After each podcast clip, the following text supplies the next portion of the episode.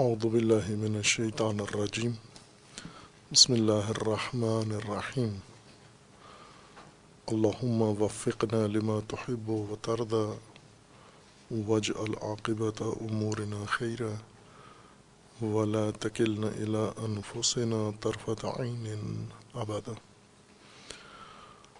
رب ادخلنی مدخل صدق و اخرجنی مخرج صدق. وج علی ملدن کا سلطان النصیرہ سورہ مبارکہ بقرہ آیات کریمہ. مثلہم کمثل الذی استوقد نارا فلما اضاءت ما حوله ذهب الله بنورهم وتركهم في ظلمات لا يبصرون. صم بكم عمي فهم لا يرجعون. قرآن کریم نے منافق طبقہ ذکر فرمایا ہے کہ ہر عصر میں، ہر نسل کا جو منافق انداز زندگی ہے، منافقانہ، اس کے مطابق یہ گروہ اور یہ طبقہ اپنی اصل پہچان چھپا کے رکھتے ہیں اور معاشرے کے ہم رنگ ہونے کا دعویٰ کرتے ہیں کہ ہم دوسروں کی طرح ہیں۔ جیسے مومن سماج میں اگر یہ موجود ہیں تو اپنے آپ کو مومن ظاہر کرتے ہیں، لیکن مومن ہوتے نہیں ہیں۔ مومن نہ ہونے سے مراد یعنی ان کی زندگی میں جو اصول ہیں، معیارات ہیں، جو حقائق ہیں، وہ مومنین کے نہیں ہیں، ایمان کی بنیاد پر نہیں ہیں۔ ان کی زندگی ان اصولوں پہ بسر نہیں ہوتی۔ بظاہر طور طریقہ، رہن سہن، اپنا چال ڈھال مومنوں والی بناتے ہیں، لیکن بنیادیں زندگی کی، اصول زندگی کے، معیارات زندگی کے۔ وہ حقائق جن کے اوپر زندگی کا نظام قائم ہوتا ہے، وہ ان کے مختلف ہوتے ہیں۔ اور اس طرح مومن معاشرے میں اپنے آپ کو رکھ کے دھوکہ دیتے ہیں مومنین کو۔ اور در پردہ مومن معاشرے کے سماج دشمن ہوتے ہیں یعنی کچھ لوگ ہیں جو کھلے دشمن ہیں معاشرے کے، مومن سماج کے۔ کچھ مومنین ہیں اور یہ بیچ میں ہیں، دشمن ہیں، مخالفین ہیں، لیکن اپنے آپ کو چھپا کے رکھتے ہیں، اپنی پہچان چھپا کے رکھتے ہیں، پنہان رکھتے ہیں۔ اب یہ قرآن کے فرضی معاشرے کی بات ہو رہی ہے۔ ورنہ موجودہ صورتحال میں بالعموم ایسے ہے کہ لوگ ایمان کا دعویٰ کرتے ہیں لیکن حقائق ایمانی کے مطابق زندگی نہیں گزارتے۔ اب یہاں نہیں کہہ سکتے ہم کہ مومنین ہم ان کو کہیں جو بظاہر عبادتیں کرتے ہیں اور مساجد میں آتے ہیں، لیکن جب ان کے رہن سہن میں دیکھیں تو وہاں دینی معیاروں پر ان کی زندگی نہیں ہے۔ ان کا کام کاروبار دیکھیں، وہ دینی معیاروں پر نہیں ہے۔ ان کے تعلقات دیکھیں، روابط دیکھیں، وہ دینی الہی معیاروں پر نہیں ہیں۔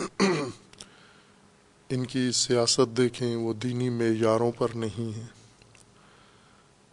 یہی طبقہ قرآن کی مراد ہے، جو حقیقتاً عملی طور پر ایمان نہیں اپناتے۔ کیونکہ ایمان سے مراد اعتماد کرنا اور اپنی زندگی میں ان حقائق کو لانا، ان کے اوپر اپنی زندگی کو منحصر قرار دینا۔ ہم اس کی مثال اگر بیان کرنا چاہیں تو انسان کی زندگی اس گاڑی کی طرح ہے، ریل گاڑی کی طرح ہے، جس کے نیچے ایک ریل بچھی ہوئی ہے، ایک ریل پٹڑی بچھی ہوئی ہے اور اس نے اس کے اوپر چلنا ہے۔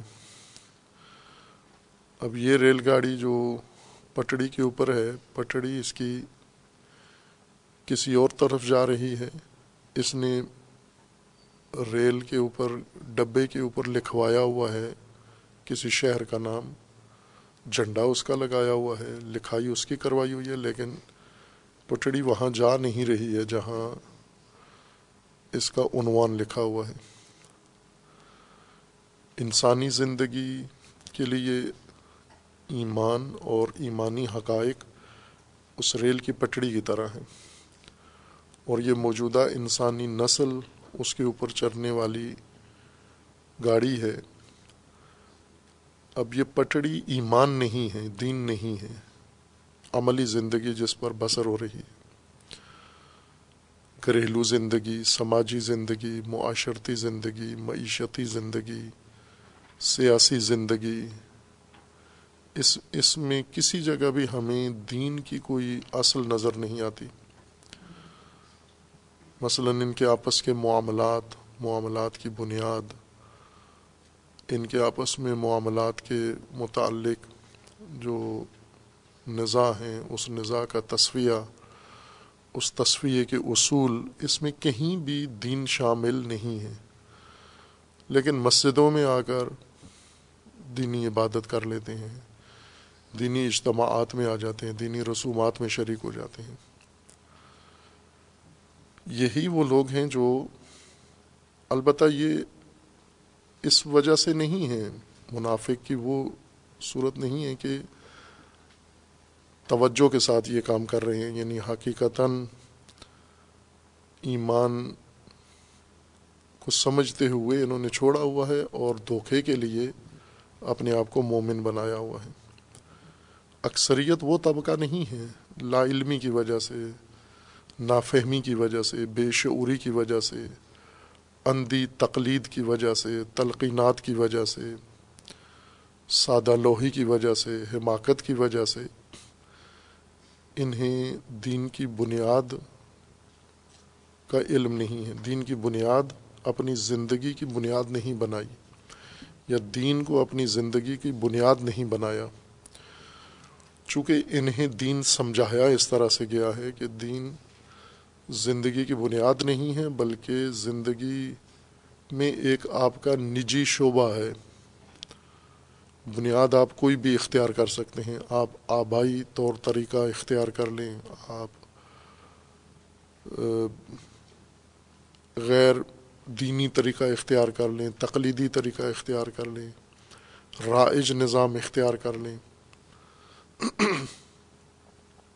مثلا یہ سب کلمہ پڑھتے ہیں، نمازیں پڑھتے ہیں، لیکن سیاست کی بنیاد دین نہیں ہے، حکومت کی بنیاد دین نہیں ہے۔ اور اس پر راسخ ہیں، یہ اس وجہ سے ہے کہ ان کے نزدیک دین کے پاس کوئی اجتماعی نظام ہے نہیں ہے، یا دین نے ہمیں ہدایت جو کی ہے وہ فقط اس حد تک کی ہے۔ عملاً ان کی زندگی کا نتیجہ تن وہی ہے جو منافقین کی زندگی ہے۔ منافق یہ سب کچھ سمجھتے ہوئے ترک کرتا ہے دین کو اور مفادات کی خاطر دیندار بنتا ہے اور کہلاتا ہے۔ لیکن یہ لوگ جو نافہمی کی وجہ سے، بے شعوری کی وجہ سے، لا علمی کی وجہ سے، جہالت کی وجہ سے، غلط تعلیم اور غلط تبلیغ کی وجہ سے عملاً ان کی زندگی منافقانہ زندگی ہو جاتی ہے۔ نتیجہ اس زندگی کا وہی ہے جو منافق کو ملے گا۔ ان کے طور طریقے یہ ہیں کہ یہ مومن نہیں ہیں، لیکن اپنے آپ کو مومن کہتے ہیں یعنی زبانی مومن دوسرے لفظوں میں۔ اور عملاً نہیں مانتے، جھوٹ بولتے ہیں، دھوکہ دیتے ہیں، فساد کرتے ہیں، لیکن اپنے آپ کو مسلح سمجھتے ہیں۔ یہ عام لوگوں سے اپنے آپ کو الگ تھلگ سمجھتے ہیں، اپنے آپ کو چالاک، ہوشیار عقل مند کہتے ہیں، لیکن ہیں یہ بے وقوف اور احمق ہیں۔ اور ان کے تعلقات بھی دونوں قسم کے ہیں، مومنین کے ساتھ بھی ہیں اور شیاطین کے ساتھ بھی ہیں۔ اور استضاء کرتے ہیں مومنین کی۔ اس تمام باس میں اللہ تعالیٰ کا فرمانا ہے کہ یہ بے شعور ہیں، فہم نہیں ہے لا علم ہیں اور بے شعور ہیں یہ۔ اور جو تباہی کا راستہ انہوں نے اختیار کیا ہے، اس کا خود انہیں علم نہیں ہے۔ ان کی یہ تفسیر بیان کی ہے قرآن کریم نے یعنی ان کا معاشرتی عمل، ان کا رویہ ان کا انداز زندگی واضح طور پر تبیین کیا ہے قرآن کریم نے۔ ایسا بیان کیا ہے کہ جو ہمیں مصادیق میں واضح نظر آتا ہے۔ یہ حرکات و سکنات ہر نسل میں نظر آتی ہیں لوگوں کے اندر۔ اور اسی مطلب کو قرآن کریم نے مثال کے ذریعے بھی ذکر کیا ہے کہ یہ زندگی کیسے ہے اور اس کا انجام کیا ہوتا ہے۔ قرآن کریم میں جو طریقہ ہے قرآن کو سمجھنے کا، روش ہے کہ قرآن کے بارے میں، قرآن کی حقیقت کے بارے میں پہلے انسان جانے کہ میں کس منشور کے سامنے موجود ہوں، کس کے معذر میں حاضر ہوں میں۔ جس طرح عموماً مسلمانوں کا یہ تصور ہے کہ یہ مقدس کتاب ہے، متبرک کتاب ہے، پڑھنے کا ثواب ہوتا ہے، اجر ہوتا ہے، اور اس کو بار بار پڑھتے ہیں۔ اس ذہنیت سے اگر انسان قرآن پڑھتا رہے ساری عمر، وہ جو متوقع ثواب ہے وہ ملے گا اس کو، لیکن ہدایت ہرگز اس کے پلے نہیں پڑے گی۔ اور جسے ہم دیکھتے بھی ہیں کہ قرآن سے حشر رکھنے والے فراوان ہیں افراد، قرآن حفظ کرنے والے، قرآن حفظ کرانے والے، قرآن تفسیر کرنے والے، قرآن تفسیر سننے والے، قرآن کی تباعت کرنے والے قرات کرنے والے، تلاوت کرنے والے، اور مختلف طریقوں سے قرآن، قرآنی فعالیت کافی ہے، لیکن ہدایت صفر ہے۔ یہ اس، اسی ذہنیت کے ساتھ ہے کہ قرآن اللہ کی مقدس کتاب ہے اور اس کو پڑھنے سے انسان کی زندگی میں برکت آ جاتی ہے، معنویت آ جاتی ہے، ثواب آ جاتا ہے۔ لیکن عملی زندگی کی رہنمائی نہیں ہے۔ مثلا آپ کاروبار کرنا چاہتے ہیں تو قرآن پڑھ کے دکان کا افتتاح کریں، قرآن خوانی کرا لیں تاکہ دکان میں برکت آ جائے۔ لیکن یہ کہ یہ دکان قرآنی اصولوں پر ہو یہ کاروبار قرآنی اصولوں پر ہو، اس کی نہیں، توجہ، اس کی ضرورت نہیں ہے۔ مثلاً دکان کے افتتاح پر اگر کسی کو بٹھائیں کہ قرآن کس طرح رہنمائی کرتا ہے کاروبار کی، وہ کسی نے نہیں کیا۔ حرام کاروبار ہے، ملاوٹ کا کاروبار ہے، ناجائز کاروبار ہے۔ دفتر کا افتتاح کرنا ہے، قرآن، دکان کا افتتاح کرنا ہے، قرآن سے کروا دیں۔ اس ذہنیت سے انسان ہرگز قرآن سے ہدایت نہیں لے سکتا۔ دوسری چیز جو جاننا ضروری ہے کہ ہم قرآن سے جب ہدایت لینے جاتے ہیں تو قرآن کی ایک زبان ہے، ایک اسلوب ہے قرآن کا، ایک انداز ہے قرآن کا ہدایت کو پیش کرنے میں۔ چونکہ ہم علوم پہلے پڑھتے ہیں، قرآن بعد میں پڑھتے ہیں، علوم ہمیں بہت کچھ سکھا دیتے ہیں، بہت کچھ چیزیں ہمارے ذہنوں میں بٹھا دیتے ہیں۔ یعنی ہم علوم کے انداز بحث سے پہلے آشنا ہو جاتے ہیں۔ علوم کس طرح اپنی بات شروع کرتے ہیں، کس طرح بحث کی پرورش کرتے ہیں موضوع کی، اور کس طرح اس موضوع کو کھولتے ہیں، بیان کرتے ہیں۔ یہ ہم پہلے کرتے ہیں، پھر کچھ علمی آمادگی لے کر پھر قرآن کی طرف آتے ہیں ہم۔ اور جو انداز ہم نے درس میں، تدریس میں، علوم میں سیکھ لیا ہے، ہمارے ذہنوں میں آ گیا ہے، بیٹھ گیا ہے، شعوری طور پر اور لا شعوری طور پر ہم اسی کے ذریعے قرآن کو بھی پڑھنا شروع کر دیتے ہیں۔ اور پڑھتے رہتے ہیں، لیکن اس دوران ہم بہت سارے علمی مسائل قرآن میں سمجھ جاتے ہیں۔ قرآن سے علمی مسائل نہیں لیتے، جو علمی مسائل پڑھے ہوئے ہیں، وہ قرآن پر تطبیق کر لیتے ہیں۔ مثلا صرف و ناو پڑھی ہوئی ہے تو قرآن پڑھتے ہوئے صرف و ناو کو قرآن پر تطبیق کرتے ہیں، نہ کہ قرآن سے صرف و ناو لیتے ہیں ہم۔ جو صرف و ناو پہلے علوم پڑھ چکے ہیں، وہ قرآن پر تطبیق کرتے ہیں ہم۔ اسی طرح جو جو ہم نے پہلے پڑھا ہوا ہے، قرآن پڑھتے ہوئے وہ سارے قواعد، وہ سارے اصول، ضوابط، یا جیسے تجوید قرآت کے انداز مخارج کہ عربی حرف، عربی ادائیگی، عربی لہجہ کیسے ہوتا ہے، یہ ہم سیکھ لیتے ہیں۔ سیکھ کے پھر جب قرآن پڑھتے پڑھتے آتے ہیں، پڑھنے آتے ہیں تو اسی عربی انداز سے ہم حروف کی ادائیگی کرتے ہیں۔ اور عربی قواعد کے مطابق جو سیکھے ہوئے ہیں قرآن سے پہلے، قرآن پڑھتے ہوئے ان کو ہم ملحوظ رکھتے ہیں۔ یہ سب کچھ آداب یا علوم ہیں جو ہم قرآن سے پہلے پڑھ کے پھر قرآن پر ان کو فٹ کرتے ہیں، تطبیق کرتے ہیں۔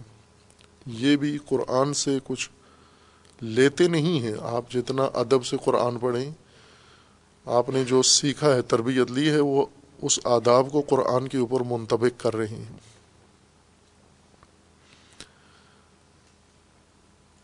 لیکن قرآن سے آپ مثلا مخارج کے ساتھ جب قرآن پڑھتے ہیں تو قرآن سے کیا ہمیں مل رہا ہے؟ وہ ضرورت بھی نہیں سمجھتے ہم۔ اور یہ علم ہمیں وہ طریقہ بھی نہیں بتاتا۔ اسی طرح ہم پھر آگے علوم میں جاتے ہیں۔ دینی علوم خصوصاً جب پڑھتے ہیں، اصول پڑھتے ہیں، فقہ پڑھتے ہیں، منطق پڑھتے ہیں، فلسفہ پڑھتے ہیں، یہ رائج علوم پڑھتے ہیں، ہر ایک کا یا حدیث کو قرآن سے بھی پہلے پڑھ لیتے ہیں، ہر علم کا ایک انداز ہے، وہ انداز لے کر ہم قرآن میں جب آتے ہیں تو وہی انداز سارے قرآن کے اوپر عملی کر دیتے ہیں یعنی اسی انداز سے ہم قرآن سمجھتے ہیں۔ اس اسنا میں بیچ میں توجہ نہیں آتی کہ ہم ایک کتاب ہدایت میں مصروف ہیں۔ اور مہارت اور تجربہ ہمارا کتاب علمی کا ہے۔ ہم نے جو سیکھا ہے پڑھنا پڑھانا، وہ علوم میں سیکھا ہے۔ اب ہدایت سے سروکار ہے ہمارا۔ یعنی پہلے جو ہمارے کتب تھیں، اصول تھے، معلمین تھے، وہ علوم محض خالص علمی مسائل تھے وہ۔ اب ہم خالص ہدایت کے منشور کے سامنے آئے ہیں۔ تو کیا خالص علمی اسلوب اور خالص ہدایت یہ یکساں ہیں؟ ایک ایک سے ہم مہارت حاصل کر کے دوسرے سے استفادہ کر سکتے ہیں ہم، یا ہدایت کے لیے ہمیں علیحدہ ایک تمہید کی ضرورت ہے، ایک آمادگی کی ضرورت ہے۔ اور ظاہر ہے وہ کام نہیں کرتے ہم۔ پہلے جو ضروری ہے قرآن کے متعلق یعنی ایک ہدایت کی کتاب کو سمجھنے کے لیے جس انداز کی ضرورت ہے، وہ انداز ہمیں نہ پہلے کہیں تعلیم دیا جاتا ہے اور نہ ہی قرآن پڑھتے ہوئے اس کے دوران توجہ آتی ہے ہماری۔ لہٰذا ہم اس کی مثال یوں لے سکتے ہیں کہ جیسے ہم عام طور پر غیر عربی لوگ، اجمی، پاکستانی، ہندی، ان کا ایک تلفظ کا اپنا انداز ہے ایک لہجہ ہے۔ ایک جغرافیے کے اندر لہجہ حروف کی ادائیگی ہر علاقے کا ایک اپنا خاص انداز ہے الفاظ اور حروف کی ادائیگی کا۔ مثلا الفاظ کی ادائیگی میں ایک حصہ ہونٹ ہے اور زبان ہے اور بہت ساری اقوام ایسی ہیں جو تمام حروف اسی حصے سے ادا کرتے ہیں، ہونٹوں سے اور زبان سے۔ یعنی زبان کی نوک سے اور ہونٹوں سے ادا کرتے ہیں۔ باقی منہ کا پچھلا حصہ وہ حروف کی ادائیگی میں استعمال نہیں کرتے۔ جیسے چائنیز ہیں، کورین ہیں، جاپانی ہیں یہ جو ملتے جلتے آپس میں اقوام ہیں، ان کی اسوات صوتی لہجہ ان کا وہ بہت آسان ہے، چونکہ اس میں منہ کے اندر تالو اور زبان کے اندر جو فضا ہے، یہ نہیں استعمال ہوتی۔ یہ فقط زب، اگلے نوکے سے، دانتوں سے اور زبان سے اور ہونٹوں سے بولتے ہیں۔ یعنی آواز اور صوت یہاں تولید کرتے ہیں آ کر۔ لیکن ہندی، پاکستانی، پنجابی، ایرانی، یہ تھوڑا سا منہ کا پچھلا حصہ بھی استعمال کرتے ہیں، تھوڑا سا۔ لیکن حلق ہرگز استعمال نہیں کرتے۔ حلق نہیں کرتے، بالکل۔ یعنی ان کے اپنے مقامی لہجے میں حلق ان کی زبان کا حصہ ہی نہیں ہے۔ یعنی کوئی لفظ، کوئی تلفظ، کوئی حرف ایسا نہیں ہے جو حلق سے ادا ہوتا ہو۔ یہ صرف عربی لہجہ ہے۔ اب ہم پہلے یہاں لہجہ سیکھ لیتے ہیں۔ ظاہر بچپن میں پیدا ہوتے ہیں گھر میں، جو گھر والے بولتے ہیں جس لہجے میں ادائیگی جو ان کی ہم تقلیداً سیکھ لیتے ہیں۔ پھر بڑے ہو کے وہ لہجہ پختہ ہو جاتا ہے۔ پھر اسی لہجے کے ساتھ قرآن بھی پڑھتے ہیں، اسی لہجے کے ساتھ ہم عربی بھی پڑھتے ہیں۔ اور دیگر زبانیں بھی ایسے ہیں، جیسے پاکستانیوں کو شوق انگلش بولنے کا ہے، لیکن لہجہ اپنا ہندی ہے۔ وہ جو انگلش مخارج ہیں، ادائیگی ہے، وہ نہیں کرتے۔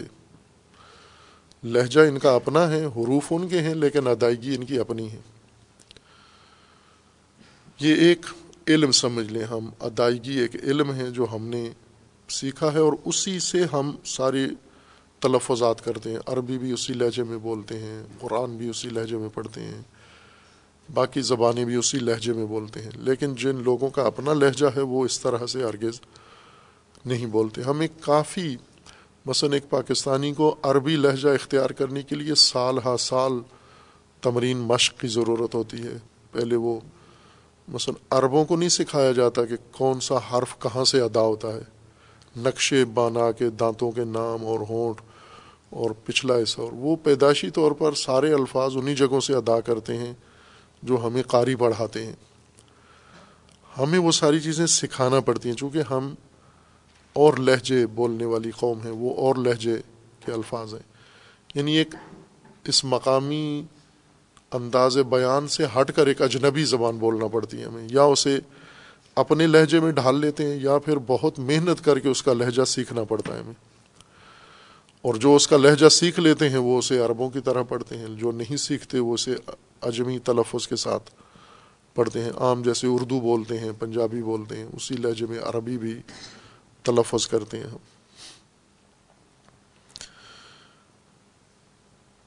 جس طرح قرآن کی حروف کی ادائیگی کے لیے ایک آمادگی کی ضرورت ہے، تاکہ قرآنی یا عربی لہجے میں اور عربی مخرج میں اور عربی صوت میں انسان قرآن پڑھے تو اس کو مقامی لہجہ کافی نہیں ہے۔ ایسا ہی علوم نے جو ہماری علمی قابلیت بنائی ہے، وہ علوم کے لیے ہے۔ یہ انداز علوم کے سمجھنے کے لیے ہے، ہدایت کے لیے نہیں ہے۔ لیکن ہم اسے کافی سمجھتے ہیں۔ جس طرح اپنے مقامی لہجے کو عربی اور قرآن پڑھنے کے لیے کافی سمجھتے ہیں۔ اسی طرح علوم کے جو آمادگی ہماری بنائی ہے قابلیت، اس قابلیت کو ہم ہدایت سمجھنے کے لیے کافی سمجھتے ہیں۔ اور پھر اسی کے ساتھ آگے جاتے ہیں، جہاں ہدایت کو نتیجہ اس کا یہ ہوتا ہے کہ ہم باس کے دوران ہدایت کو علم میں تبدیل کر دیتے ہیں۔ مثلاً ہم تفاصیر اگر دیکھیں تو قرآن کا انداز لہجہ ہدایت ہے تفاصیر کا لہجہ علم ہے۔ وہ علمی انداز ہے ان کا۔ ہدایت کے اسلوب کو انہوں نے قرآن سے نہیں لیا اور اپنی علمی اسلوب کے قالب میں ہدایت کو ڈال دیا۔ اب وہ قرآن بھی ہمیں علمی کتاب نظر آتی ہے۔ جبکہ ہمیں ہدایت کی کتاب کے لیے ہدایت کے اسلوب کو جاننا ضروری ہے کہ ہدایت ہے کیا چیز فی نف سے؟ یہ کتاب ہدایت ہے۔ ذالک الکتاب لا ریب بفی ہے ہدن للمتقین۔ یہ ہدایت کی کتاب ہے یہ۔ تو اس کو ہم سب سے پہلے علیحدہ کریں، ہدایت کو، ہدن کو علیحدہ کریں، باقی مشابہ امور سے یعنی علم سے ہدایت کو جدا کریں ہم، اور باقی فنون سے ہم ہدایت کو علیحدہ کریں۔ پھر ہدایت کا اسلوب جدا سمجھیں ہم، ہدایت کا اسلوب کیا ہے، ہدایت کی منطق کیا ہے، کس روش کے تحت انسان ہدایت پیش کرتا ہے یا ہدایت سمجھتا ہے۔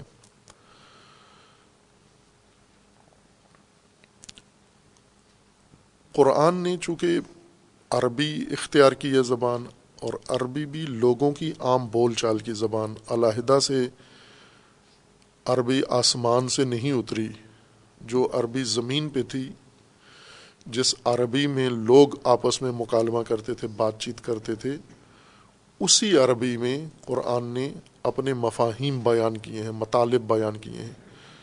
معانی قرآن کے ہیں اور الفاظ رائج عربی ہے۔ اور اس رائج عربی میں لوگ جس طریقے سے ایک دوسرے کی مراد سمجھتے، سمجھاتے ہیں، جس طرح اپنا مدعا بیان کرتے ہیں، جس طرح اپنا معاف ضمیر بیان کرتے ہیں، قرآن نے وہی رائج طریقہ اختیار کیا۔ چونکہ یہ ہدایت انسانوں کے لیے ہے، انسان کی فہم کو مد نظر رکھ کر یہ اسلوب قرآن نے ہدایت کا اپنایا ہے۔ جو تأثر ہمیں ملتا ہے کہ قرآن عام انسان کے لیے ناقابل فہم ہے، خوب یہی بنیادی خطا ہے۔ یہی ایک گمراہی یہاں سے شروع ہو جاتی ہے کہ قرآن انسان کی فہم سے بالا تر ہے۔ پھر نازل کس لیے ہوا ہے؟ انسان کے لیے کیوں آیا ہے؟ انسان کے لیے آیا ہے اور انسان کی فہم کے مطابق اس کو بنایا گیا ہے اور انسان کی فہم کے ثوابت کے ساتھ اس کو اتارا گیا ہے۔ یعنی وہ جو فہم کے اسلوب ہیں انسان کے، ان کو ملحوظ رکھا گیا ہے۔ ایسی چیز جو انسان کے لیے قابل فہم نہ ہو، قابل عمل نہ ہو، قابل اجرا نہ ہو وہ نہیں قرآن میں، چونکہ ہدایت کے خلاف ہے۔ ہدایت کے لیے ضروری ہے کہ سب کچھ انسان کے لیے میسر ہو، انسان کے لیے ممکن ہو، اور عام انسان کے لیے، ہر انسان کے لیے، چونکہ ہدن لناس ہے۔ ایسی باتیں جو صرف علماء سمجھیں حکمہ سمجھیں، فلاسفہ سمجھیں، عام انسان نہ سمجھ سکے، وہ ہدایت نہیں ہے، وہ علم ہے۔ علم ایسے ہوتا ہے، علم کی گہرائیاں، علم کی پیچیدگیاں، علم کی باریکیاں، یہ خاص خاص لوگ سمجھتے ہیں، لیکن ہدایت سب کے لیے ہوتی ہے۔ قانون سب کے لیے ہوتا ہے۔ قانون اتنا پیچیدہ نہ ہو کہ جس کے لیے قانون ہے اسے سمجھ میں ہی نہ آئے کہ کہنا کیا چاہتے ہیں۔ میں کیا کروں؟ اس اس کی سمجھ سے ہی ماورا ہو۔ یہ قانون کی زبان ایسے ہرگز نہیں ہوتی۔ چونکہ ہدایت انسان ہے اور وہ بھی جامع ہدایت ہے، ہمہ جانبہ ہدایت ہے۔ ہدایت کا زیادہ حصہ معرفت کی بنیاد پر ہے ہدایت، معرفت وسیع ہے۔ لیکن ہدایت انسان کی ساری قرآن کی ہدایت انسان کے لیے وہ مرکوز ہے انسان کی اس زمینی دنیاوی زندگی کے اوپر۔ چونکہ یہی ہدایت کا یہی میدان ہے، اس کے بعد ختم ہو جاتا ہے۔ جب یہ زندگی تکمیل ہو جاتی ہے، ختم ہو جاتی ہے، ہدایت بھی یہیں پہ ختم ہو جاتی ہے۔ پھر آگے جو زندگی ہے، وہ اس ہدایت کا محصول لے کر آگے جاتا ہے انسان۔ ہدایت اسی حد تک ہے، اسی زمینی، مادی زندگی کے لیے ہدایت ہے۔ اور اسی مادی زندگی کے متعلقہ شعبوں کے بارے میں ہدایت ہے۔ ایک تو یہ کہ یہ ہدایت ہے، علم نہیں ہے۔ ہدایت ہے انسان کے لیے اور انسان کی اس زمینی موجودہ زندگی کے لیے ہے۔ یہ مادی زندگی کے لیے ہدایت ہے انسان کی۔ اور معرفت وسیع ہے، قرآن معرفت بھی پیش کرتا ہے، وہ مادیت کے اندر منحصر نہیں ہے۔ وہ منوی معرفت بھی ہے، اخروی معرفت بھی ہے، غیبی معرفت بھی ہے۔ لیکن ہدایت جو رہنمائی ہے، جس سے انسان نے زندگی گزارنی ہے، وہ جیسی زندگی ہے، ویسی ہدایت ہے انسان کی۔ اب زندگی دنیاوی ہو، ہدایت کسی اور اسلوب کی ہو، تو اس دنیا میں کام نہیں آتی۔ یہاں دنیاوی زندگی میں انسان کو پیدا ہونا ہے، پرورش پانی ہے، رہن سہن اختیار کرنا ہے، کھانا کھانا ہے، لباس پہننا ہے، گھر بنانا ہے کسب و کار کرنا ہے۔ خوب یہی زندگی گزار رہا ہے انسان۔ تو اسی کے بارے میں ہدایت بھی چاہیے ہمیں۔ جیسے ایک گاڑی اگر زمین پہ چلتی ہے، روڈ پہ چلتی ہے، وہ پہیے لگے ہوئے ہیں، اس کے اور بنی ہی روڈ کے چل، چلنے کے لیے ہے۔ اس کو رہنمائی کریں اڑنے کے لیے کہ یہ گاڑی اڑے کیسے۔ وہ اڑنے والی ہے نہیں ہے، زمین پہ چلتی ہے۔ تو جب زمین پہ چلنے والی ہے تو روڈ کی ہدایت دیں اس کو۔ اس کو اڑان کے قواعد نہ سمجھائیں کہ اڑان کیسے ہوتی ہے، پرواز کیسے ہوتی ہے۔ چونکہ یہ پرواز والی چیز نہیں ہے، یہ زمین پہ چلنے والی چیز ہے۔ جہاز کو اگر ہدایت دینی ہے، جہاز چلانے والے کو، اسے پرواز کی ہدایت دیں۔ جو زمین پہ جس نے چلنا ہے، اس کو زمین پہ چلنے کی رہنمائی کریں آپ۔ تو انسان کو زمین پہ رہنے کی ہدایت چاہیے، چونکہ اس نے یہاں زمین کے اوپر زندگی گزارنی ہے۔ اور وہ وہ ہدایت اور اس کا اسلوب وہ ہو جو انسان میں معمول ہو یعنی انسان کے تجربے میں ہو اور انسان کے لیے اس میں اجنبیت نہ ہو، ایک نئی چیز نہ انسان سے کروائی جائے۔ جو کر سکتا ہے اور کر رہا ہے، اسی کے ذریعے سے انسان کی صرف جہت ٹھیک کی جائے، ہدایت اس کی کی جائے، رہنمائی کی جائے۔ اس میں قرآن کریم نے ہر چیز کو ملحوظ رکھا ہے، جس میں اہم ترین ایک چیز ہے قرآن کی زبان۔ یہی ایک تو عربی زبان ہے، وہ عربی کو انتخاب کیا ہے قرآن نے۔ چونکہ اللہ کی حکمت کے مطابق اس کو عرب خطے میں نازل ہونا تھا۔ اور عرب فصیح ترین زبان ہے عربی دنیا کی۔ اس سے زیادہ فصیح زبان انسان نہیں بنا سکا اور نہیں بول سکا۔ عربی سے زیادہ فصیح زبان وسعت ہو جس کے اندر۔ زبانیں ویسے بھی ملا رومی کے بقول کے زبانیں معانی کے لیے ہوتی ہیں اور معانی کی وسعت ویسے بھی الفاظ میں نہیں آ سکتی۔ الفاظ کسی بھی زبان کے ہوں۔ معانی وسیع تر ہوتے ہیں۔ اور الفاظ تنگ ہوتے ہیں، لیکن اس کے باوجود یہ اللہ تعالیٰ نے صلاحیت انسان کو دی ہے کہ انہی الفاظ کے ذریعے سے انسان وسیع معانی کو تک پہنچ جاتا ہے۔ الفاظ رہنمائی کرتے ہیں، الفاظ انسان کی مدد کرتے ہیں معانی تک پہنچنے میں اور پہنچ جاتا ہے انسان۔ لیکن ان میں تصاوی و ترادف نہیں ہے کہ جتنی وسعت الفاظ میں ہے اتنی ہی معانی میں ہے۔ اور دوسرا یہ کہ انسان جب ان الفاظ کے ذریعے سے معانی تک پہنچتا ہے، تو الفاظ مختلف زبانوں میں مختلف زبانیں بن گئی ہیں، انسان کی اپنی بنائی ہوئی ہیں۔ ان میں ابھی تک جو زبان شناسوں کے بقول سب سے فصیح عربی ہی ہے۔ معانی عربی سے زیادہ وسیع ہیں۔ باقی زبانیں ان کا دامن تنگ ہے بہت، لیکن عربی کا وسیع ہے۔ لہٰذا زبانوں میں اگر دیکھیں تو جتنی وضاحت و فصاحت سے عربی میں معانی بیان کیے جا سکتے ہیں، اتنے، اتنی گنجائش دوسری زبانوں میں نہیں ہے۔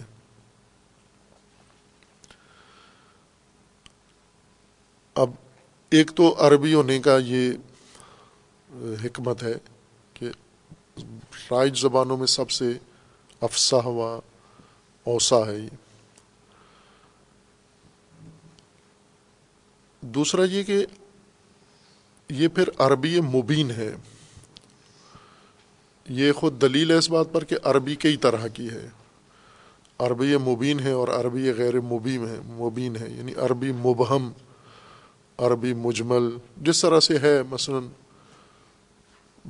عربی جو مخلوط ہے، عربی مغلوط ہے، عربی مبہم ہے، جیسے ہر دوسری زبان ہے۔ مثلا ہم اردو کو ہی دیکھ لیں تو اردو دو طرح کی اردو ہے۔ فصیح اردو اور بول چال کی اردو۔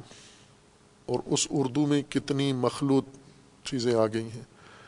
اردو میں غیر اردو اردو سے زیادہ بن اضافہ ہو گیا ہے۔ عربی بھی اسی طرح سے ہے۔ اس میں جو مبین عربی ہے، واضح عربی ہے، جس کے ذریعے سے تبیین آسان ہے انسان کے لیے، وہ عربی انتخاب کی گئی ہے۔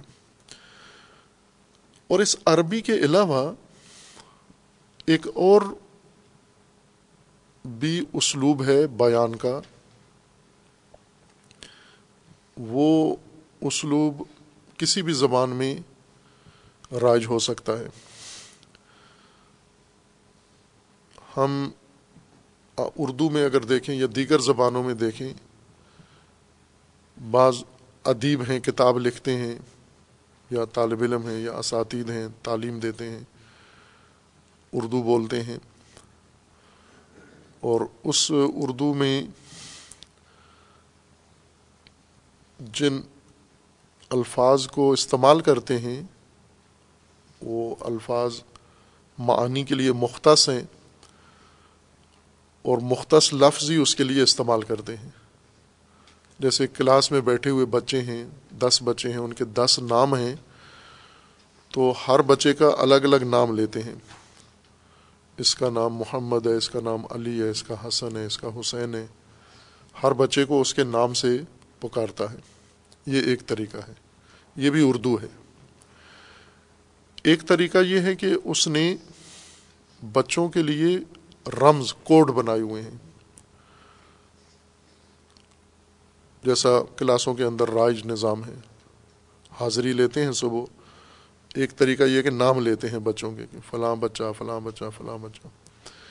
ایک یہ ہے کہ ان کے رول نمبر ہیں، کلاس نمبر ہیں، کوڈ نمبر ہے اور حاضری اس کوڈ سے لگائی جاتی ہے۔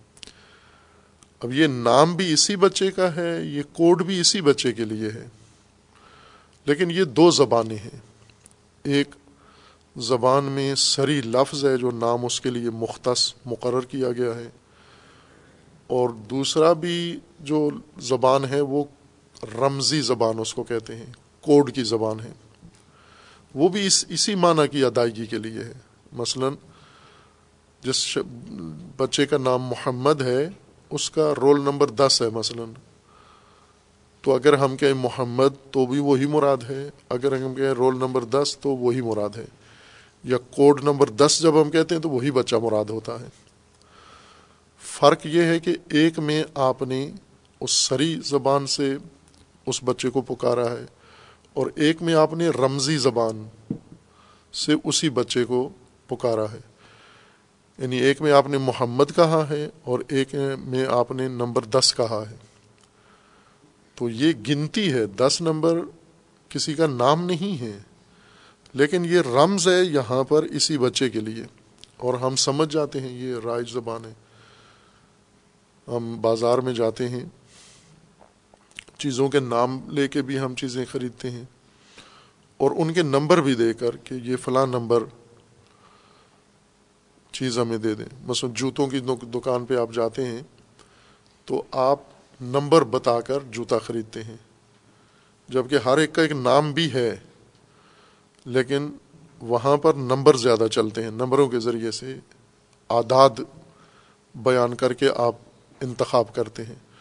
خوب، عدد بھی اسی چیز کا نام ہے اور جو اس کے اوپر نام لکھا ہوا ہے یا دیا گیا ہے اس کو وہ بھی اسی چیز کا نام ہے۔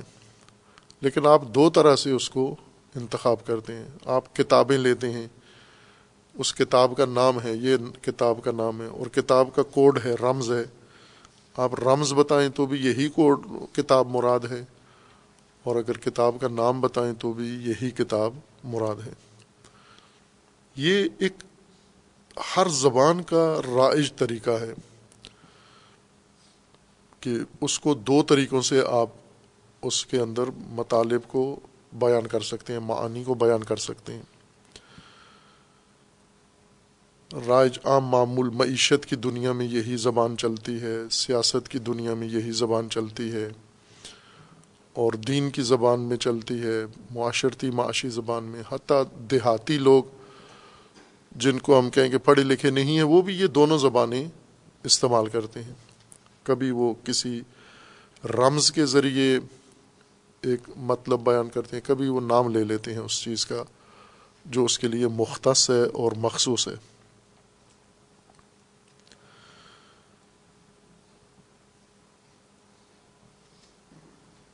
ہمیں اگر یہ پتہ ہو کہ یہ لوگ جو باتیں کرتے ہیں، اس میں یہ رمزی زبان بھی استعمال کرتے ہیں۔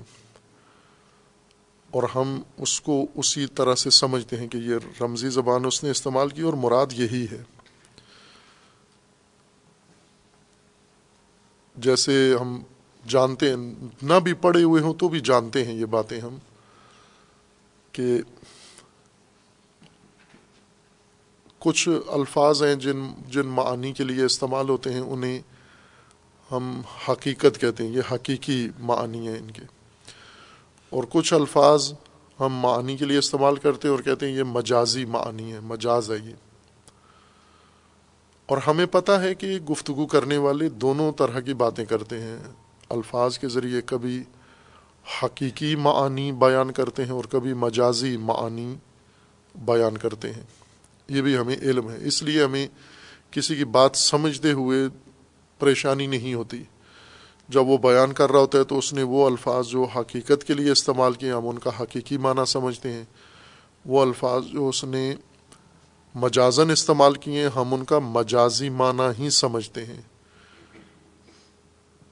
یہ عام ایک سالم فطرت والا انسان کبھی بھی یہ غلطی نہیں کرتا کہ کسی نے مجازی لفظ استعمال کیا ہو اور اس نے اسے حقیقت سمجھا ہو۔ چونکہ زبان شناس ہے، زبان دان ہے، اسے پتہ ہے کہ ہماری زبان میں دونوں طرح کا اسلوب ہے۔ الفاظ ہیں جو حقیقی معنی کے لیے استعمال ہوتے ہیں اور الفاظ مجازی معنی کے لیے بھی استعمال ہوتے ہیں۔ مثلا ہم تشبیہات کثرت سے ہاں اپنی زبان میں راج زبان میں بھی دیتے ہیں۔ جس کے پاس علم زیادہ ہو، مثلا ہم کہتے ہیں یہ سمندر ہے، علم کا ایک سمندر ہے یہ۔ خوب، جب کسی شخص کو کہا جائے یہ علم کا سمندر ہے، تو اس سے کوئی بھی پانی نہیں سمجھتا اوقیانوس نہیں سمجھتا، اوشین نہیں سمجھتا، اور کشتی کا بندوبست نہیں کرتا، اس سمندر میں آ کر ساحل کی تلاش میں نہیں ہوتا، یا سپیاں نہیں ڈھونڈ رہا ہوتا، یا اس میں نہانے کے لیے کپڑے نہیں اتارتا۔ جب کہا جائے کہ یہ علم کا سمندر ہے تو وہاں کوئی بھی یہ حرکت احمقانہ نہیں کرتا، چونکہ ان سب کو پتہ ہے کہ یہ تشبیح دی جا رہی ہے اس کو۔ کہ سمندر میں پانی زیادہ ہوتا ہے، بے حد ہوتا ہے، بے کنارہ پانی۔ اس کا علم تشبیح دیا جا رہا ہے کہ اس کے پاس اتنا زیادہ علم ہے۔ یہ سب سمجھتے ہیں، پڑھے لکھے ہوں یا نہ۔ ان پڑھ کو بھی کہیں کہ یہ فلاں آدمی علم کا ایک سمندر ہے۔ یا مثلا ہم کہتے ہیں کہ یہ فلاں آدمی ہیں، یہ شجاعت کا پہاڑ ہے یہ۔ تو جب اس کو پہاڑ کہتے ہیں تو پھر انسان پہاڑی تیاری نہیں کرتا۔ اسے پتہ ہوتا ہے انسان ہی ہے، لیکن اتنے مضبوط ارادے والا ہے، عزم والا ہے، شجاعت ہے، بہادری ہے اس کے اندر۔ استقامت اس کی پہاڑ جیسی ہے تشبی ہے اس کے اندر۔ یا عام بول چال میں لوگ ان پڑھ پڑھے لکھے سارے یہ زبان استعمال کرتے ہیں کہ یہ تو طوطے کی طرح بولتا ہے۔ تو اس کا مطلب یہ نہیں کہ جانور ہے یہ۔ یا آئے دیہاتی بھی اور شہری سب استعمال کرتے ہیں۔ دلیر لوگوں کو کہتے ہیں شیر ہے، شیر کا بچہ ہے، شیر ہے یہ۔ تو یہاں کوئی بھی جانور نہیں سمجھتا اس سے مراد۔ یہ مجازی معانی رائج ہیں۔ زبان کا حصہ ہے۔ اگر لغت کی ڈکشنری کی مدد سے ساری باتیں سمجھی جائیں تو بہت غلط فہمی ہوگی۔ جو لوگ استقامت کے پہاڑ ہیں، پھر آپ انہیں کہیں گے یہ کس سلسلہ جبال کا حصہ ہے، یہ کس ملک کے کس حصے کے پہاڑ ہیں؟ اگر کہیں یہ شیر ہے تو کس جنگل کا شیر ہے یہ؟ یہ ایک احمقانہ عمل ہو جائے گا کہ اگر انسان ڈکشنری دیکھ دیکھ کے ان مجازی معانی کو اور ان کے حقیقی معنی پر اس کو سمجھے اور بات سمجھ میں بھی نہیں آتی کہ پہاڑ گھر کے اندر، کمرے کے اندر کیسے آ گیا ہے، سمندر مدرسے میں کیسے آ گیا ہے، شیر دسترخوان پہ کیسے بیٹھا ہوا ہے، یہ الجھ جاتا ہے انسان۔ اور یہ ایک عام فہم ایک چیز ہے، ہر زبان کا حصہ ہے۔ عربی میں بھی اور غیر عربی میں بھی اسلوب زبان ایک جیسا ہوتا ہے۔ یعنی ایک زبان کا طریقہ یہ کہ آپ اس میں حقیقی معانی الفاظ کے لیے بیان کریں۔ ایک ہے مجازی یعنی الفاظ کے حقیقی معنی کچھ اور ہوں۔ آپ گفتگو میں ان الفاظ سے معنی کچھ اور مراد لیں آپ۔ اور یہ اتنا عام طریقہ ہے کہ پڑھائی لکھائی کی ضرورت نہیں ہے، لوگ سمجھتے ہیں۔ جیسے دلیر آدمی کو شیر کہا جائے تو کوئی پوچھ کے نہیں آتا، اس کو آکسفورڈ نہیں جانا پڑتا، وہی اپنے گاؤں میں ہی سمجھ جاتا ہے کہ دلیر آدمی مراد ہے اس سے۔ یا بزدل آدمی ہو تو اس کو مثال دیں کسی جانور کے ساتھ کہ یہ بہت ڈرپوک آدمی ہے، تو وہ بھی سمجھ جاتا ہے کسی انسان کے بارے میں بات ہو رہی ہے۔ خوب، یہی زبان قرآن کریم نے اختیار کی ہے۔ جس زبان میں لوگ افہام تفہیم کرتے ہیں تفہیم و تفاہم کرتے ہیں، وہی قرآن نے اسلوب اختیار کیا ہے۔ نہ کہ لوگوں کا معمول کا بول چال کا اور انداز ہے اور قرآن نے ایک الگ اسلوب اپنا لیا ہے۔ اسی لوگوں کے رائج نظام کے مطابق ہے بات۔ اور اس رواج میں، لوگوں کی بول چال میں ایک عام چیز بلکہ زیادہ آسان چیز لوگوں کے لیے وہ سریح زبان سے زیادہ آسان ہے مثال کی زبان۔ چونکہ ہم اگر الفاظ بیان کریں اور معانی الفاظ کے ذریعے سے سمجھائیں، یہ کچھ لوگ صلاحیت رکھتے ہیں کہ الفاظ کی مدد سے سیدھے معانی تک چلے جائیں۔ شاید ہی کوئی ہو جس کے اندر یہ صلاحیت ہو، یہ ملکہ ہو اس آدمی کے اندر۔ مثلا جب ہم کتاب، لفظ کتاب کہیں، تو معنی کتاب اس کے ذہن میں آئے۔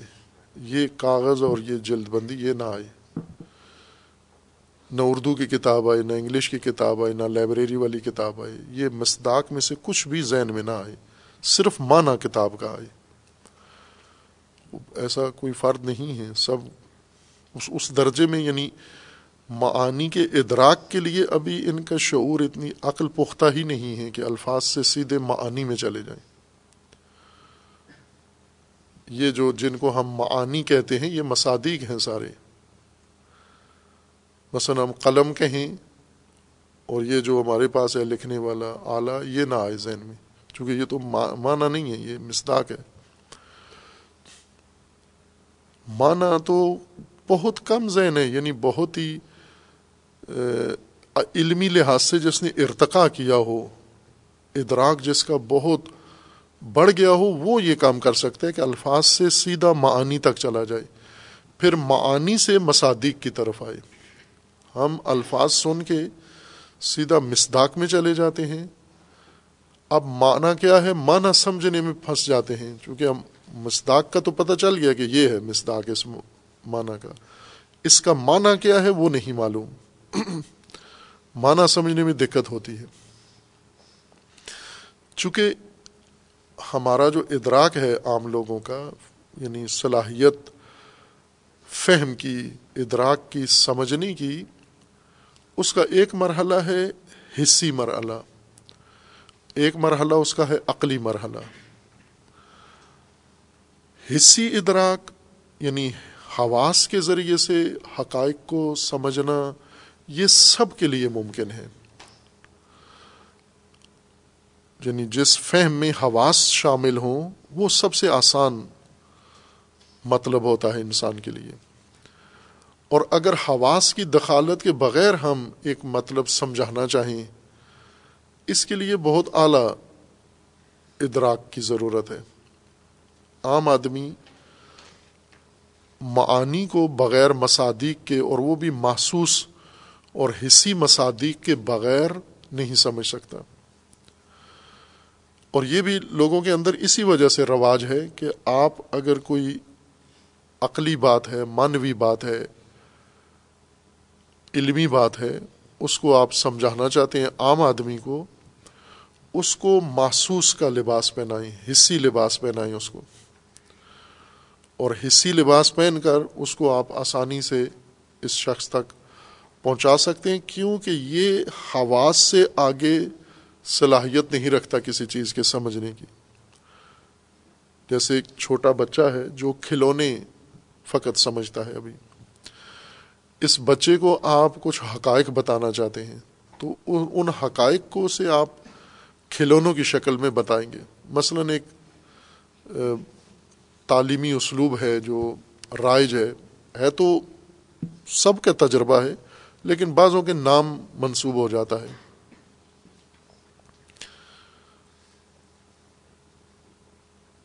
چھوٹے بچوں کو پڑھانے کا طریقہ۔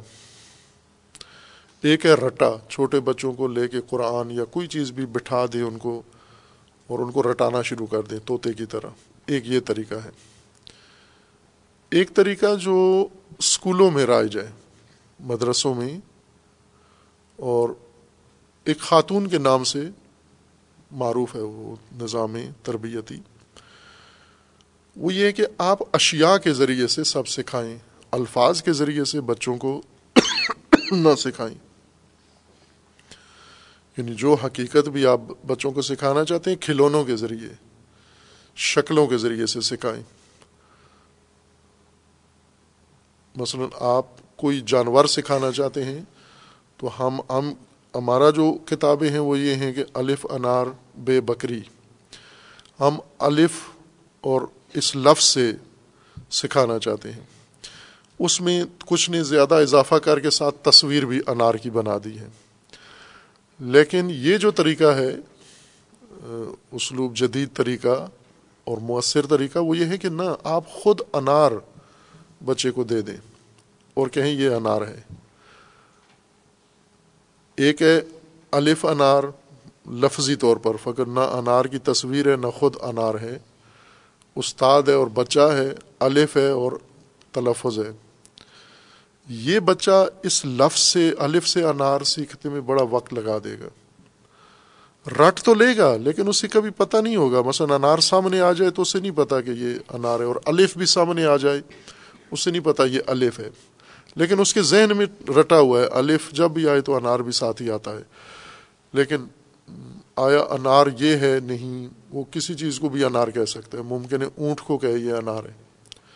چونکہ آپ نے دکھایا تو نہیں اس کو۔ ایک طریقہ یہ کہ آپ اس کو وہ شکل دکھائیں آپ۔ کیوں بچہ شکلوں کے ذریعے آسانی سے سمجھتا ہے؟ اس کی وجہ اس کا بچہ ہونا ہے۔ چونکہ عقل نہیں ہے اس کے اندر۔ عقل ابھی پیدا نہیں ہوئی۔ عقلی باتیں اس کے پلے نہیں پڑتی۔ عقل اس کے اس کے اندر حافظہ ہے، لہذا رٹا لگاتے ہیں آپ۔ اور اس کے اندر آنکھیں ہیں، مشاہدہ ہے۔ حافظے سے بھی زیادہ تیز اس کی آنکھیں ہیں۔ تو جو چیز آپ اس کو سکھانا چاہتے ہیں، وہ اس کے لیے قابل دید بنا دیں۔ آنکھوں کے سامنے لے آئیں وہ چیز۔ بچہ آسانی سے سیکھ جائے گا۔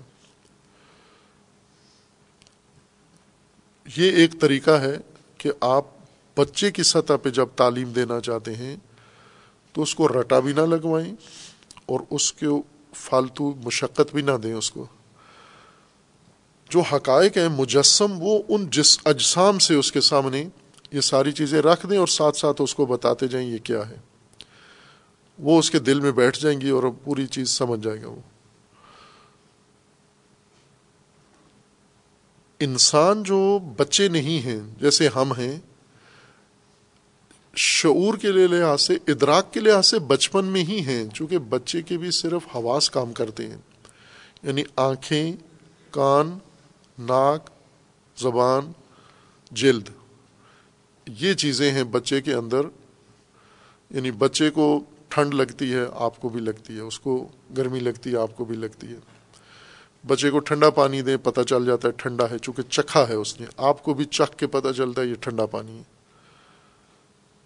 اسی طرح بچے کو خوشبو سنگائے، کہہ دیتا ہے خوشبو ہے۔ آپ کو خوشبو سنگائے، آپ بھی سمجھ جاتے ہیں خوشبو ہے۔ بچے کے سامنے کوئی چیز، جانور آئے، وہ کہہ دیتا ہے جانور ہے، درخت دیکھتا ہے، کہتا ہے درخت ہے۔ ہم بھی ایسے ہی ہیں۔ اب آنکھیں بند کر لیں، کان بھی بند کر لیں اور پھر کسی چیز کو سمجھنے کی کوشش کریں۔ یہ نہ بچے کے لیے ممکن ہوتا ہے، نہ ہمارے لیے یعنی ہم ادراکی طور پر بچے ہی ہیں۔ قد بڑھ گئے ہیں، لیکن قد کے ساتھ ہمارا ادراک نہیں بڑھا۔ ادراک بڑھنے کا مطلب یہ تھا کہ حص کے ساتھ ساتھ اب عقل بھی آ جانی چاہیے تھی، کہ اب آنکھیں بند کر کے بھی انسان ادراک کر سکے۔ لیکن یہ اس بالغ انسان کے اندر ممکن ہے، جس کی جس کا ادراک بلوغ تک پہنچ گیا ہو، جس کا جسم بالغ ہو گیا ہے اور ذہن بالغ نہیں ہے، عقل بالغ نہیں ہے، ادراک بالغ نہیں ہے، اس کے لیے ناممکن ہے کہ وہ مصادیق کے بغیر کسی چیز کو درک کر سکے۔ اب ہدایت تو سب کے لیے ہے، وہ جو عقل جن میں آ گئی ہے اور جن میں نہیں آئی، ہدایت ان سب کے لیے ہے۔ جب سب کے لیے ہدایت ہے تو ہمیں ان سب کو ان کی کیفیت یعنی بچوں کو بھی یہ ہدایت چاہیے، بڑوں کو بھی یہ ہدایت چاہیے، بالغوں کو بھی چاہیے، نابالغوں کو بھی چاہیے۔ یہاں مراد جسمانی نابالغ نہیں ہے ذہنی نابالغ ہیں۔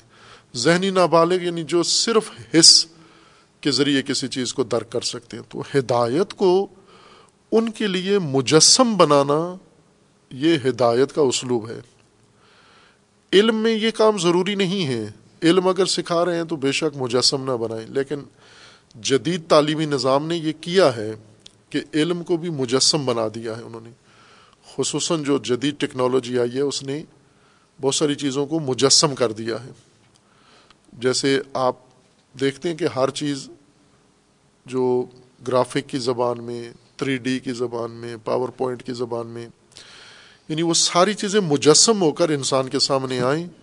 پھر آسانی سے سمجھ جاتا ہے، لیکن جب تک وہ مجسم نہ ہو، جسمانی اس کی شکل نہ بنائے، تو نابالغ کے پلے کوئی چیز نہیں پڑتی ہے۔ بالغ سمجھ جاتا ہے، بغیر مجسم کیے۔ نابالغ نہیں سمجھتا۔ اس لیے اس کو محسوس شکل دیں تاکہ یہ مطلب اس کے ذہن میں بیٹھ جائے۔ اور یہ ہر زبان میں انسان خود کرتا ہے یہ کام۔ مثلا پڑھے لکھے بھی یہ کام کرتے ہیں، ان پڑھ بھی یہ کام کرتے ہیں۔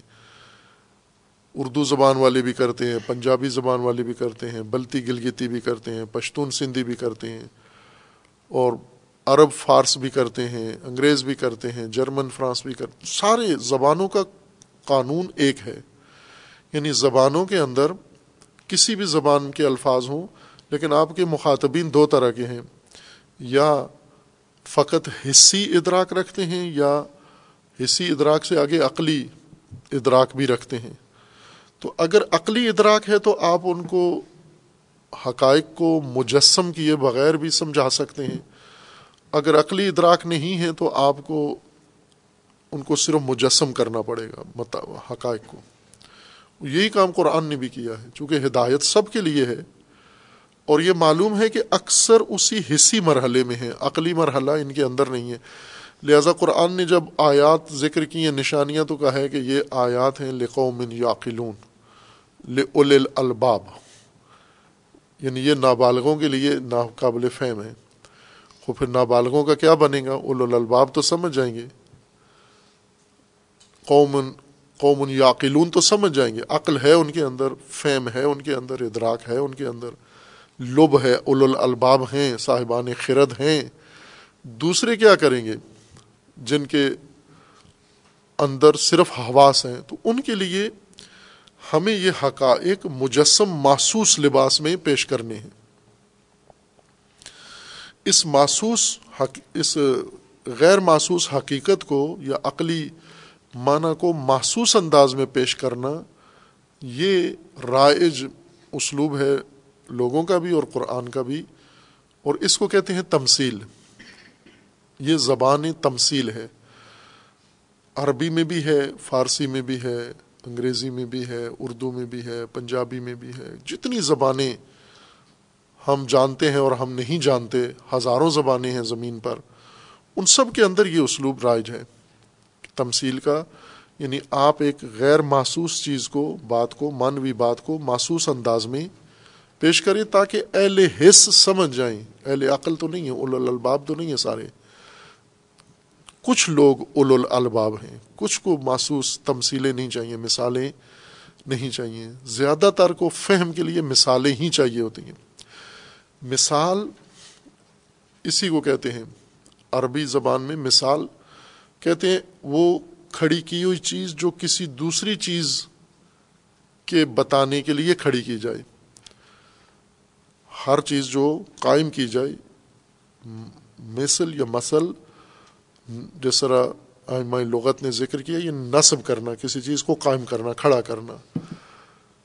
مختلف چیزیں، مختلف مقاصد کے لیے قائم کی جاتی ہیں، کھڑی کی جاتی ہیں۔ جیسے ستون قائم کیا ہے تاکہ اس کے اوپر چھت ڈالیں ہم۔ ستون اس لیے نہیں قائم کیا کہ اس کے ذریعے سے کسی دوسری چیز کی وضاحت کریں ہم۔ وہ چیز جو آپ نے کھڑی کی ہے، لیکن اس سے کچھ اور چیز آپ سمجھانا چاہتے ہیں۔ سامنے اس کو رکھا ہے آپ نے اور اس کو رکھ کر کسی اور چیز کی طرف آپ رہنمائی کرنا چاہتے ہیں۔ اس منصوب شے کو مسل کہتے ہیں یا مثل کہتے ہیں۔ اور یہ کام قرآن نے کثرت سے کیا ہے، تمثیل۔ پھر ایک بات جو اس متاخر زمانے میں زیادہ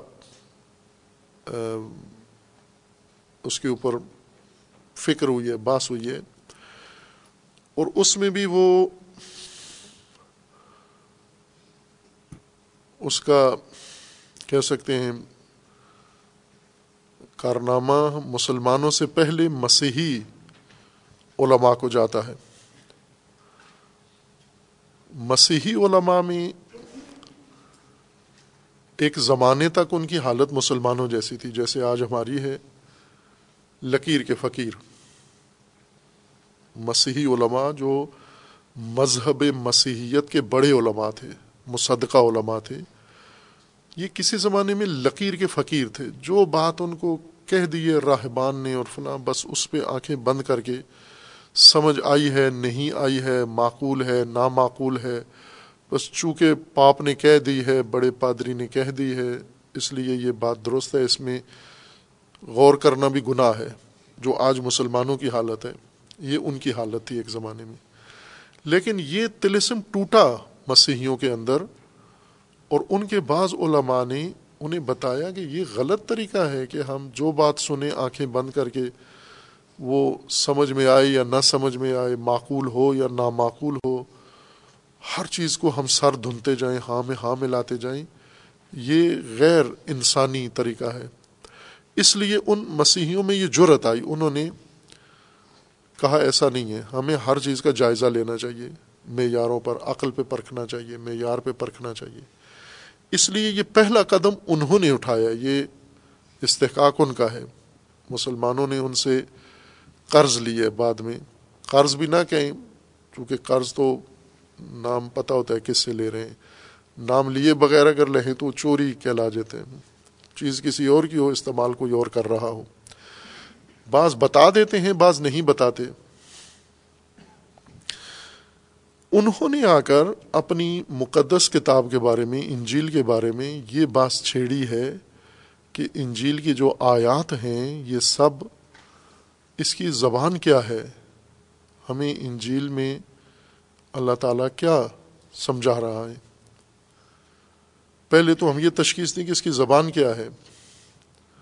آیا اس کی زبان جو کچھ الفاظ ہیں اور جو ان کے معنی ہیں وہی مراد ہیں، یا نہ یہ تمثیلی زبان ہے تمثیلی زبان سے مراد یہ ہے کہ معانی کسی اور طرز کے ہیں اور جن الفاظ کے ذریعے سے ہمیں یہ معانی سمجھائے جا رہے ہیں، وہ الفاظ کسی اور مطالب کے لیے ہیں۔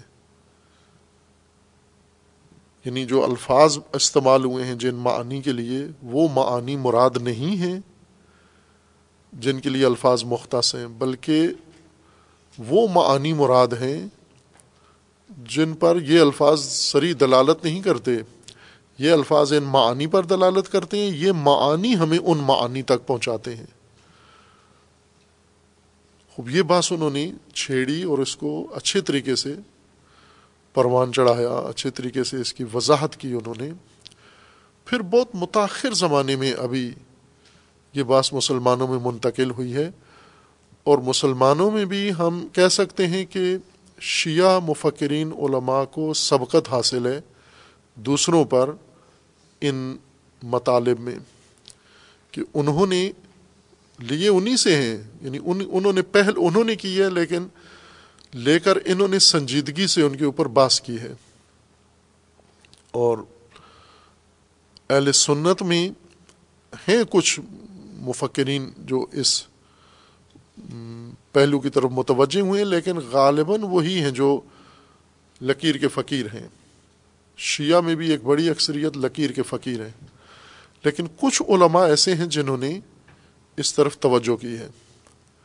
جیسے علامہ تبا تبائی ہیں رحمۃ اللہ علیہ، اور ان کے بعد ان کے شاگردوں میں سے بھی ہیں، اور ان کے شاگردوں کے علاوہ بھی کچھ علماء دیگر ہیں، اور خصوصاً ابھی معاصر علماء میں کافی تعداد ہے ان کی، جو ان ابحاس کو قرآن فہمی کے لیے پڑھتے ہیں، پڑھاتے ہیں، کھولتے ہیں، وضاحت کرتے ہیں، اور اس کے مطابق قرآن کریم کی زبان کو پہلے ہم تشخیص دیں کہ آیا یہ زبان جو کچھ اس میں بیان ہوا ہے، وہ سب حقیقت وہی مراد ہے جو کہا گیا ہے، یا نہ کہا کچھ گیا ہے، مراد کچھ اور لیا گیا ہے۔ جیسے مثالیں دی ہیں کہ کہتے ہم شیر ہیں، مراد دلیر آدمی ہے یعنی جو کہہ رہے ہیں، وہ درندہ ہے، جانور کا نام ہے شیر، لیکن مراد انسان لیا ہے۔ مراد کچھ اور ہے، کہا کچھ ہے، مراد کچھ اور لیا ہے۔ تو یہ ایک رائج اسلوب ہے، آیا قرآن میں ایسے ہوا ہے یا نہیں ہوا؟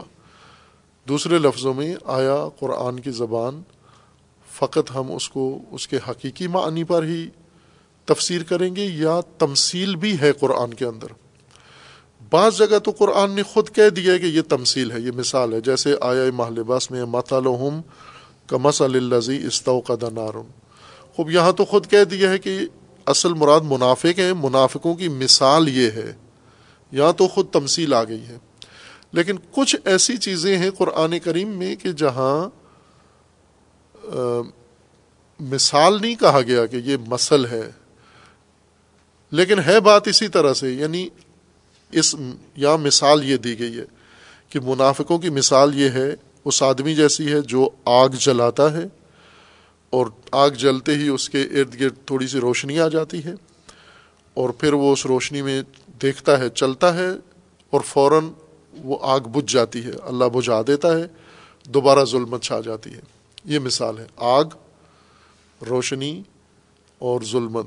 آگ جلتی ہے، تھوڑی دیر کے بعد بجھ جاتی ہے، پھر دوبارہ ظلمت چھا جاتی ہے۔ یہ مثال ہے۔ یہ کیا مثال ہے؟ یہ منافقوں کی مثال ہے۔ یہ تمثیل ہے۔ یہاں تو خود قرآن نے کہہ دیا یہ تمثیل ہے۔ لیکن کئی ایسے اور بھی آیات کریمہ ہیں جن میں یہ نہیں کہا گیا کہ یہ تمثیل ہے، لیکن بات ایسے ہی ہے۔ یعنی ظاہراً بات آگ کی ہو رہی ہے اور روشنی کی ہو رہی ہے اور ظلمت و تاریکی اور اندھیرے کی بات ہو رہی ہے، لیکن مراد منافق ہیں۔ اس مثال سے منافق سمجھا منافقت سمجھائی جا رہی ہے۔ منافق کے حالات، منافق کی کیفیت، منافق کی شخصیت منافق طرز زندگی سمجھایا جا رہا ہے۔ یہاں تو کہہ دیا گیا ہے مسل و ہم کا مسل الزی لیکن کچھ آیات ایسی ہیں جن میں یہ نہیں کہا گیا کہ یہ مثال ہے۔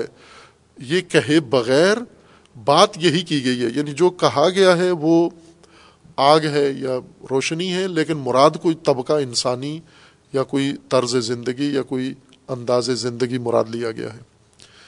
اس کو کہتے ہیں یہ تمثیل کی زبان ہے۔ یعنی علامتی زبان ہے، محسوس زبان ہے۔ کیوں منافقت کی اتنی تشریح کی، اتنی آیات نازل کی ترتیب سے؟ پھر یہ مثال کیوں دینا پڑی؟ اس لیے کہ بچوں کے لیے ابھی بھی واضح نہیں ہوئی منافقت۔ انہیں ابھی بھی نہیں پتہ چلا، نابالغوں کو ابھی بھی پتہ نہیں چلا منافقت کیا ہوتی ہے۔ ان کے سامنے جب یہ مثال آئی مجسم ہو جائے گی بات، محسوس شکل میں پھر انہیں منافقت سمجھ میں آئی۔ اور یہ تمثیلی جو زبان ہے، چونکہ تمثیل جس طرح ہم پڑھتے ہیں علوم، اب وہ علوم آہستہ آہستہ متروک ہوتے جا رہے ہیں، جدید دور کے اندر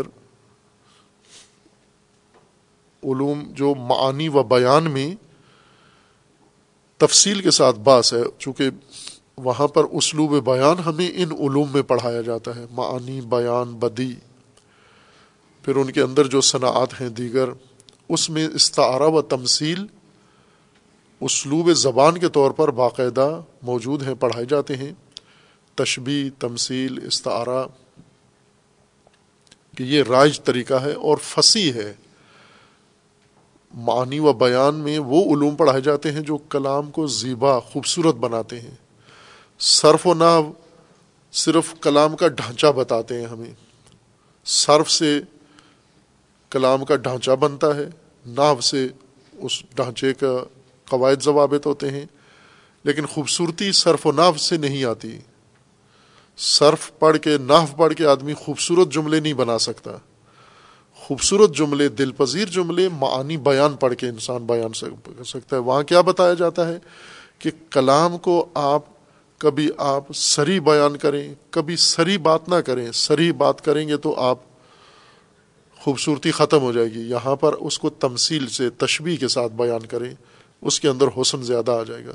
یہ وہ علوم ہیں جو ان مسائل کو زیادہ کھول کے بیان کرتے ہیں۔ تمثیل ان کا موضوع ہے کہ تمثیل سے بات آسان بھی ہو جاتی ہے، بات قابل فہم بھی ہو جاتی ہے، بات ہر طبقے کے لیے ہو جاتی ہے۔ خصوصاً جو ادراک کے لحاظ سے کمزور طبقہ ہے، ان کی ہدایت کا مؤثر ذریعہ تمثیل ہی ہے۔ انہیں مثال کے ذریعے بات سمجھائیں آپ۔ لیکن جہاں مثال کہا ہے، وہاں تو ہے ہی ہے مثال۔ لیکن آیا دیگر موارد جہاں پر قرآن نے بہت سارے حقائق بیان کیے ہیں، لیکن یہ نہیں کہا یہ مثال ہے۔ تو کیا وہ مثالیں ہیں یا نہیں؟ ان بزرگان کا کہنا ہے کہ وہ بھی تمثیل ہے قرآن کی زبان تمثیلی ہے یعنی اصل میں مقصود کچھ اور بیان کرنا تھا۔ اور محسوس شکل میں بیان کیا۔ جیسے جنت و جہنم ہے، اس کی ایک مثال کہ وہاں نہیں مثال کہا گیا۔ وہاں بغیر مسل کی ہے کہ بیان کیا گیا۔ لیکن ہیں وہ سارے تمثیلی حقائق ہیں۔ یعنی محسوس دنیاوی شکلوں میں وہ چیزیں بیان کی گئی ہیں۔ مقصود اخروی معانی ہیں۔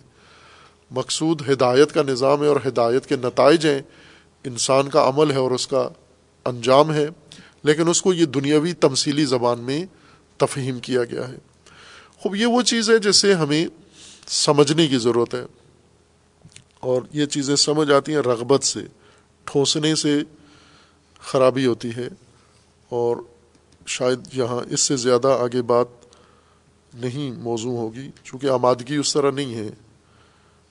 وہ پہلے مقدمات طے نہیں کیے ہوئے پڑے ہوئے نہیں ہیں، لہٰذا صرف اشارتاً یہ بات کی ہے۔ کہ قرآن نے اب اپنا ایک نیا اسلوب یہاں شروع میں ہی متعارف کروا دیا ہے، اور وہ ہے زبان تمثیل۔ زبان تمثیل اور اس کے ذریعے حقائق ہدایت انسان کے لیے، اور اس کے ذریعے سے مطالب جو قرآن نے انسان کو سمجھانے ہیں۔